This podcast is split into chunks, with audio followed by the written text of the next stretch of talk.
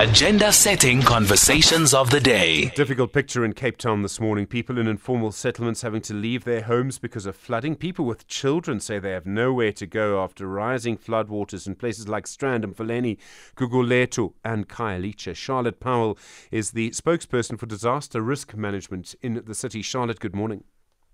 Good morning to you and to all the listeners. How bad is the flooding? Terrible. Um, so this morning, and due to last night's rainfall, and also over the past few days since the 14th of June, um, the impact has been devastating.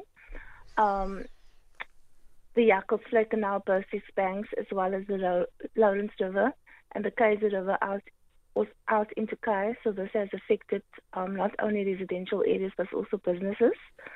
Um, the Lourens River overflowed, and this impact on the Somerset West Eskom substation and this has now caused extensive power outages in the area. in the Philip Kgosana Drive uh, in the CBD, um, which blocked off the roadways, and then also in Hout Bay. Um, and then yesterday, during the day, um, because of the continuous rain, we also had to evacuate children out of the St. Paul School in the Fora area um, also as well as residents. Hmm. And then, of course, our most vulnerable communities are those living in informal settlements, and they, um, you know, they were um, flooded areas reported in the noon, as well as Masiphumelele out in Fish Hoek, as well as um, and Philippi, and in Gugulethu. The people who, who you know, particularly in, in, in informal settlements, are you able to help them? Are you able to give them any kind of temporary accommodation? Um, emergency sheltering is a very complex issue for us at the moment in the city.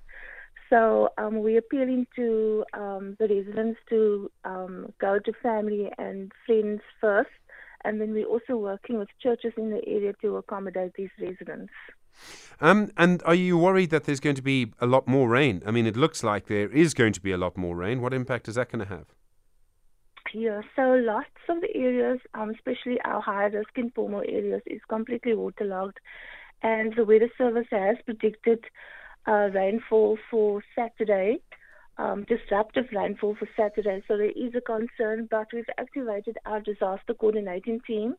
And this team is looking at various flood alleviation measures um, so that we can put it in place and be ready for Saturday's disruptive rainfall. Charlotte Powell, thank you. The City of Cape Town Disaster Risk Management spokesperson.